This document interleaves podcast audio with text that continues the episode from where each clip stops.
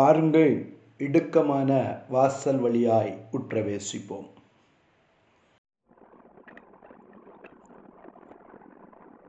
ஆண்டவரும் இரட்சகருமாகிய இயேசு கிறிஸ்துவின் வல்லமை உள்ள நாமத்தில் மீண்டும் உங்களை அன்போடு கூட வாழ்த்துகிறேன். தொடர்ந்து நாம் சிந்தித்து கொண்டிருக்கிற சமாரியாவின் பஞ்சத்திலே ரெண்டு ராஜாக்கள் ஏழாவது அதிகாரம் ஒன்று ரெண்டு வசனங்களை சிந்திக்க போகிறோம். கடந்த நாட்களிலே இந்த சமாரியாவின் பஞ்சத்தை படமிட்டு காட்டுகிற, சமாரியாவின் பஞ்சத்தை தெளிவுபடுத்துகிற ஒரு காரியத்தை நாம் சிந்தித்தோம். இன்றைக்கும் தேசத்தில் அதே போன்ற காரியங்கள் நடந்து கொண்டிருக்கின்றன. யார் ரட்சிக்கக்கூடும் என்று அறியாதபடிக்கு ஜனங்கள் அங்கலாய்த்து கொண்டிருக்கிறார்கள். கர்த்தர் உன்னை ரட்சிக்காதிருந்தால் ராஜாவாகிய நான் எதிலிருந்து உன்னை ரட்சிக்கக்கூடும்?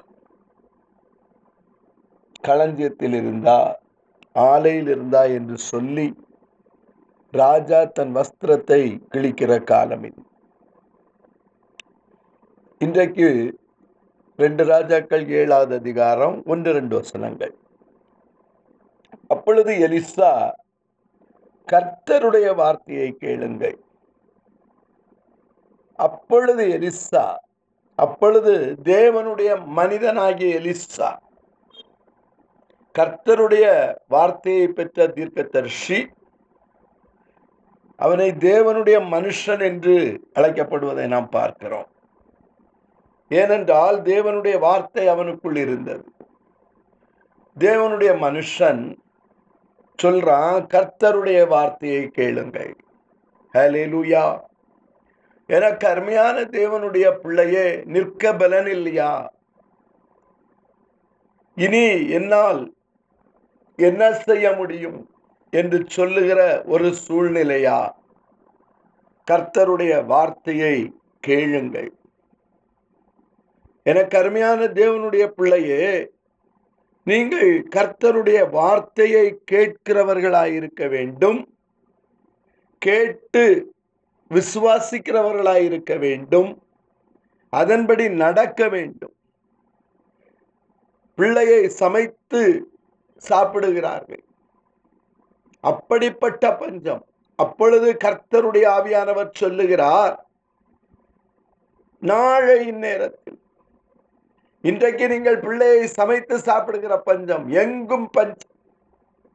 வயல்களில் வரத்து இல்லை, ஆலைகளில் எண்ணெய் இல்லை, களஞ்சியங்களில் காசு இல்லை. ஆனால் கர்த்தருடைய ஆவியானவர் சொல்லுகிறார், நாளை இந்நேரத்தில் சமாரியாவின் வாசலிலே ஒரு மரக்கால் கோதுமை மா ஒரு சேக்கலுக்கும் இரண்டு மரக்கால் வார்கோதுமை ஒரு சேக்கலுக்கும் விற்கப்படும் என்று கர்த்தர் சொல்லுகிறார் என்கிறார்.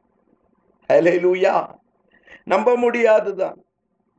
கர்த்தருடைய செயல்கள் நம்மால் நம்ப முடியாததாயிருக்கும், அது ஆச்சரியமாயிருக்கும். ஆனால் நீ விசுவாசித்து தான் ஆக வேண்டும்.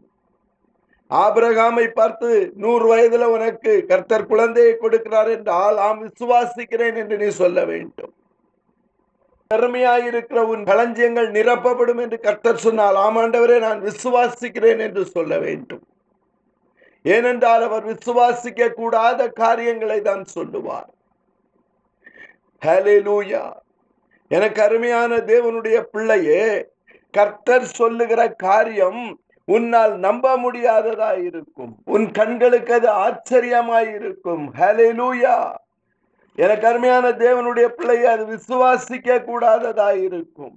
அப்பொழுதுதான் தேவனுடைய மனுஷன் சொல்றான், இன்னைக்கு எண்பது வெள்ளி காசுக்கு தலை விட்டு கொண்டிருக்கிறது.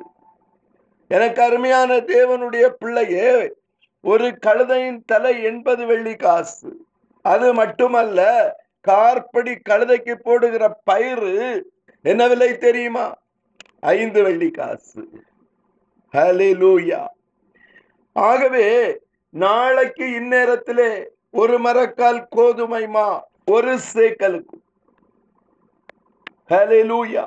இரண்டு மரக்கால் வார்கோதுமை மா ஒரு சேக்கலுக்கும் விற்கப்படும் என்று சொல்லி தேவனுடைய மனிதன் சொல்லுகிறான். தேவனுடைய மனிதன் சொல்லுகிறான். ஹல்லேலூயா.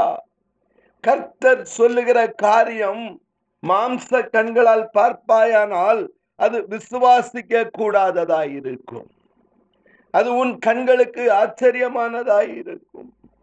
ஆகவே கர்த்தர் சொல்லுகிற காரியத்தை நாம் விசுவாசிக்க வேண்டும், அப்படியே ஏற்றுக்கொள்ள வேண்டும். அப்பொழுது ராஜாவுக்கு கைலாகு கொடுக்கிற பிரதானி ஒருவன் தேவனுடைய மனிதனுக்கு பிரதி உத்தரமாக அவன் கர்த்தரை பார்த்து பரிகாசிக்கிறான், தேவனுடைய மனிதனை பார்த்து பரிகாசிக்கிறான், கர்த்தருடைய வார்த்தையை அற்பமாய் எண்ணுகிறான். ஹல்லேலூயா. உன் கர்த்தர் வானத்திலே மதகு, வானத்திலே மதகு என்றால் வானத்திலே பெரிய ஒரு டோரை ஓபன் பண்ணாலும், வானத்துல ஷட்டரை ஓபன் பண்ணாலும் நீ சொல்றது நடக்குமா என்று சொல்லுகிறான். ஹல்லேலூயா.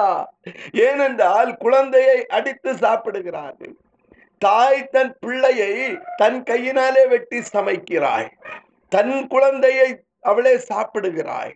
இப்படிப்பட்ட நேரத்தில் நீர் சொல்லுகிறேன் நாளைக்கு. ஹல்லேலூயா. வயல்வெளிகளிலே தானியம் இல்லை, வயலிலே விளைச்சல் இல்லை, ஆலையிலே திராட்சரசம் இல்லை, ஆலையிலே எண்ணெய் இல்லை, எல்லாம் லாக்டவுன், எல்லாம் பூட்டப்பட்டு இருக்கிறது. ஹல்லேலூயா. களஞ்சியம், treasury zero, no bank balance, bank balance இல்லை, வீட்டில் அரிசி இல்லை, கலசத்துல எண்ணெய் இல்லை.